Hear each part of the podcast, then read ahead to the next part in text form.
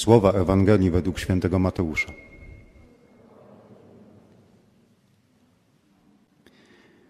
Jezus w przypowieściach mówił do arcykapłanów i starszych ludu.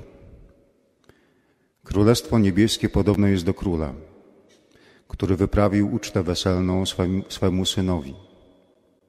Posłał więc swoje sługi, żeby zaproszonych zwołali na ucztę, lecz ci nie chcieli przyjść. Posłał jeszcze raz inne sługi z poleceniem: Powiedzcie zaproszonym: Oto przygotowałem moją ucztę, woły i tuczne zwierzęta ubite, i wszystko jest gotowe. Przyjdźcie na ucztę. Lecz oni zlekceważyli to i odeszli. Jeden na swoje pole, drugi do swego kupiectwa, a inni pochwycili jego sługi i znieważywszy pozabijali. Na to król uniósł się gniewem, posłał swe wojska i kazał wytracić owych zabójców, a miasto ich spalić. Wtedy rzekł swoim sługom: Uczta weselna wprawdzie jest gotowa, lecz zaproszeni nie byli jej godni. Idźcie więc na rozstajne drogi i zaproście na ucztę wszystkich, których spotkacie. Słudzy ci wyszli na drogi i sprowadzili wszystkich, których napotkali, złych i dobrych. A sala weselna zapełniła się biesiadnikami. Wszedł król, żeby się przypatrzyć biesiadnikom i zauważył tam człowieka nieubranego w strój weselny. Rzekł do niego, przyjacielu, jakże tu wszedłeś, nie mając stroju weselnego? Lecz on oniemiał. Wtedy król rzekł sługom, zwiążcie mu ręce i nogi i wyrzućcie go na zewnątrz, w ciemności. Tam będzie płacz i zgrzytanie zębów, bo wielu jest powołanych, lecz mało wybranych. Oto słowo Pańskie.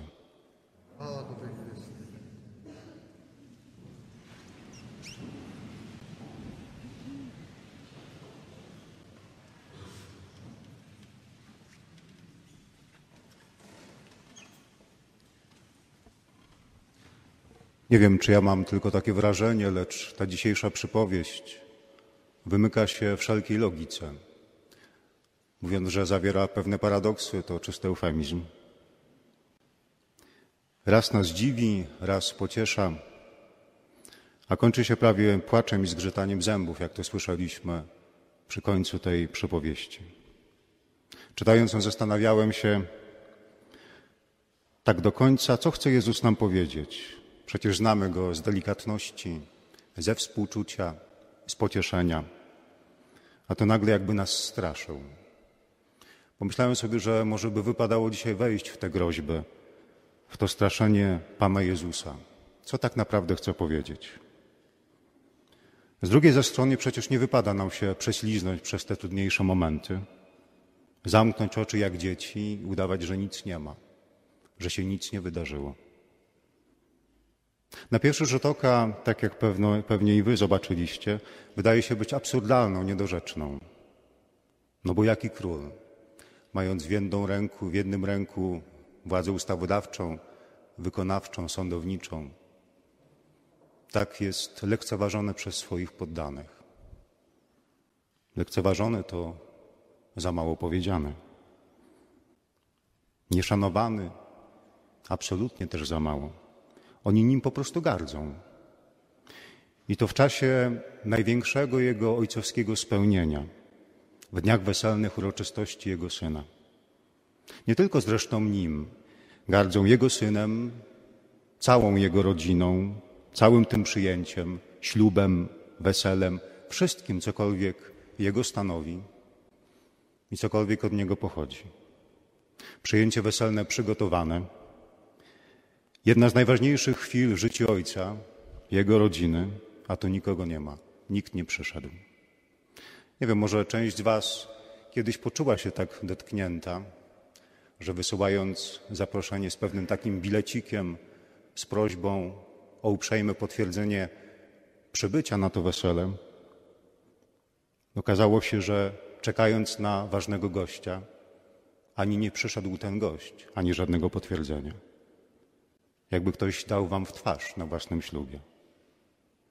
Z drugiej strony podgląda świat różne takie śluby królewskie, znamy różne śluby rodziny brytyjskiej.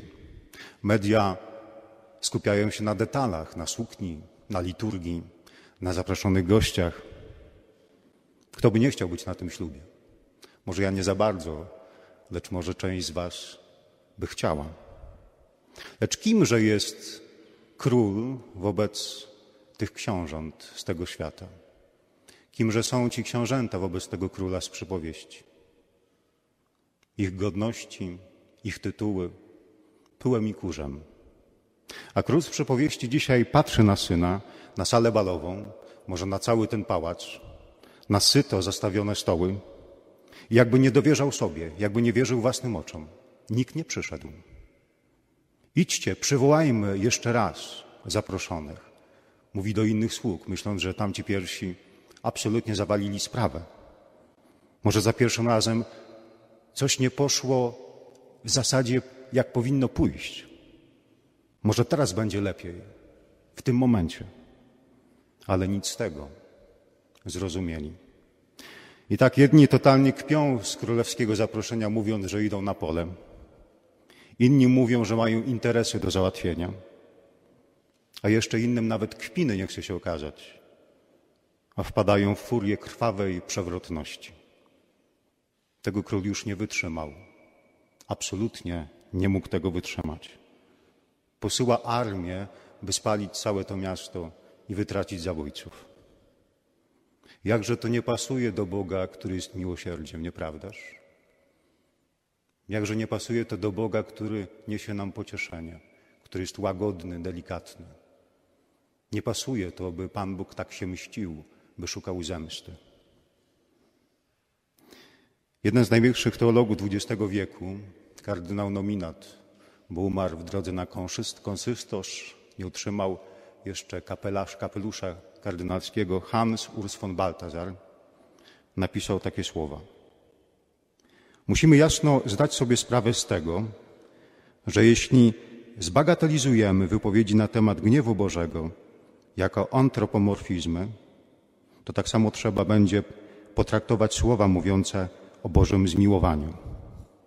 Zachowamy wtedy jedynie mętne pojęcie absolutu, bez życiodajnych i prawdziwych relacji Boga z ludźmi. Pamiętacie te słowa, kiedy Pan Jezus powiedział uczniom, wskazując na świątynię, nie zostanie tu kamień na kamieniu. Niecałe 40 lat po tym fakcie, po tym jak zabito Pana Jezusa na krzyżu, wojska rzymskie pod dowództwem Tytusa spaliły całą Jerozolimę, mordując część mieszkańców tego miasta. Historycy podają, że armia rzymska nie tylko spaliła miasto, lecz w promieniu kilku kilometrów od Jerozolimy wycięła każde drzewo i wyrwała ich korzenie. Powiemy zbieg okoliczności. A pamiętamy prośbę Abrahama do Boga, by Bóg nie niszczył Sodomy i Gomory. Nie znalazło się nawet dziesięciu sprawiedliwych. To posłuchajcie tego. Jest okres międzywojenny w Polsce. Na kilka lat przed II wojną światową Jezus, Pan Miłosierdzia, ukazuje się kolejny raz siostrze Faustynie, lecz tym razem jakby coś go szczególnie zabolało. Święta Faustyna odnotowała to w swoim dzienniczku. Pewnego dnia powiedział mi Jezus, że spuści karę na jedno miasto, które jest najpiękniejsze w ojczyźnie naszej. Kara ta miała być, jaką Bóg ukarał Sodomę i Gomorę. Widziałam wielkie zagniewanie Boże i dreszcz napełnił, przeszył mi serce. Podobno to było w Warszawie. Zatem ten król z przypowieści jest naprawdę królem, lecz on nie jest niszczycielem. Zapewniam Was, jako ten, który mu służy, Bóg nie niszczy. Ale pozwala nam czasem wpaść w konsekwencje naszych wyborów i niewierności miłości Bożej, którą odrzucamy. Jakbyśmy przechodzili czasem czyściec na ziemi, coraz bardziej okaleczając siebie samych, coraz bardziej szalejąc, oderwani od Bożej miłości. W Psalmie 81 Pan Bóg mówi takie rzeczy. Gdyby mój lud nie posłuchał, a Izrael kroczył moimi drogami, natychmiast bym zgniótł ich wrogów. A Izajasz dzisiaj dodaje, jeżeli w nim złożymy nadzieję, to on jest tym, który ociera łzę z każdego policzka i odejmuje hańbę swojego ludu. Lecz my nie chcemy. Często gardzimy nim, lekceważymy go. Gardzimy nie tylko nim, lecz jego synem, jego miłością, jego wartościami, jego sakramentami, czyli prawdziwym wcieleniem Boga na dzisiaj. Udając przed samymi sobą, że, że tak nie jest, że jesteśmy słabi, że jesteśmy słabi, że jesteśmy słabi, że przecież jesteśmy ludźmi, staramy się. Ale Pan naprawdę wie, ile dał nam łaski. Jego nie można oszukać. Potrafi odróżnić kompulsywność czynów od bezczelności. Bezczelność działa jak papierek lakmusowy naszego buntu, naszej pychy. Zawziętością, nieprzejednaniem potem odnosimy się do wszystkiego, co od Boga pochodzi. Zwracając się ku jakiemuś autozłudzeniu i samozniszczeniu. Wolimy pole, zostać na polu, a wedle synoptyka świętego Łukasza woły paść, niż przyjąć zaproszenie króla. Czy naprawdę bydło ma większe wartości od króla, od Boga? My sami niszczymy nasze wartości, nasze miłości, to co piękne w naszym życiu, a rachunek chcemy wystawiać Panu Bogu. Zachowujemy się jak szalony Neron, który spalił Rzym, kochany swój Rzym, a zrzucił winę na innych. I często upojenie alkoholowe ma więcej wartości od powrotu do żony, która czeka i wciąż kocha. Flirt z obcymi facetami, na których nie warto spojrzeć, ma więcej wartości od rozmowy z mężem, z którym wychowuje się dzieci, trudzi się. Uśmiech zalotnej trzydziestki, od trzydziestu lat życia z żoną, która kiedyś też miała taki uśmiech, tylko ktoś systematycznie przez trzydzieści lat ten uśmiech zabierał z oczu i twarzy. Czas na głupie SMSy, Instagramy, memy do znajomych, od telefonu do matki, która jest chora. Praca i kariera, od domu i rodziny, zapominając, dla kogo pracujemy i dla kogo żyjemy. Wieczorna pornografia od wieczornej modlitwy do Boga. Kłótnia o sposób przyjęcia Komunii Świętej. Od Pana, którego przyjmujemy w tej Komunii Świętej mniemając, że jedni są bardziej pobożni, a drudzy bardziej inteligentni. A gdzie tu prawdziwa adoracja Pana? Obostrzenia covidowe od matek płaczących pod szpitalami, nie mogąc od wielu tygodni zobaczyć własnego dziecka, wiedząc, jak destruktywnie to wpłynie na całe to życie, całe ich przyszłe życie. Jeden z ojców mówił, że zna matkę, która od czterech miesięcy prosi, by wpuszczono ją do własnego dziecka. Zamienił stryjek kijek na siekierkę na kijek, takie jest powiedzenie, tak? Przeraża mnie taką, takie sytuacje. Sam jestem jakoś zdenerwowany. Wiemy, że jest ogromne zagrożenie, ale czy tym matkom nie można pomóc? Kiedy widzimy, że jak pracownicy szpitala wchodzą do szpitala i wychodzą codziennie, a oni nie widzą, a one nie widzą własnych dzieci. My sami niszczymy nasze wartości, nasze miłości. Pan czeka wreszcie, aż dostrzeżemy Jego Syna i zasiądziemy wspólnie z Nim do stołu. Dziś Król wysyła sługi po raz trzeci. Narostaje dróg, narostajne drogi. Tam, gdzie ludzie są najbardziej pogumieni, gdzie nie wiedzą dokąd pójść, nie znają celu. I każe sprowadzić złych i dobrych. I to w tej kolejności złych i dobrych. To, czego żąda jedynie, to stroju weselnego. Zastanawiałem się, w jaki sposób mają znaleźć strój weselny, tak prosto ściągnięci z drogi. I czym jest ten strój weselny? W pierwszym momencie pomyślałem, że to jest łaska uświęcająca. W drugim myślałem, że chodzi o prawdę, o sobie samym, że ma być prawdziwy przed Bogiem, niczego nie udawać. Lecz w końcu przypomniał mi się fragment z Apokalipsy. Święty Jan pisze.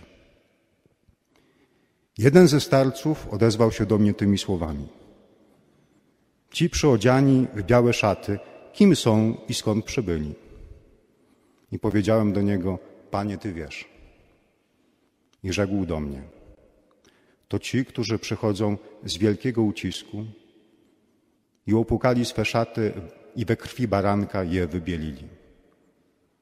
We krwi baranka. Lecz czym jest ta krew, jak nie krew na ołtarzu? Czym jest ta krew, jak nie świadectwem miłości Boga?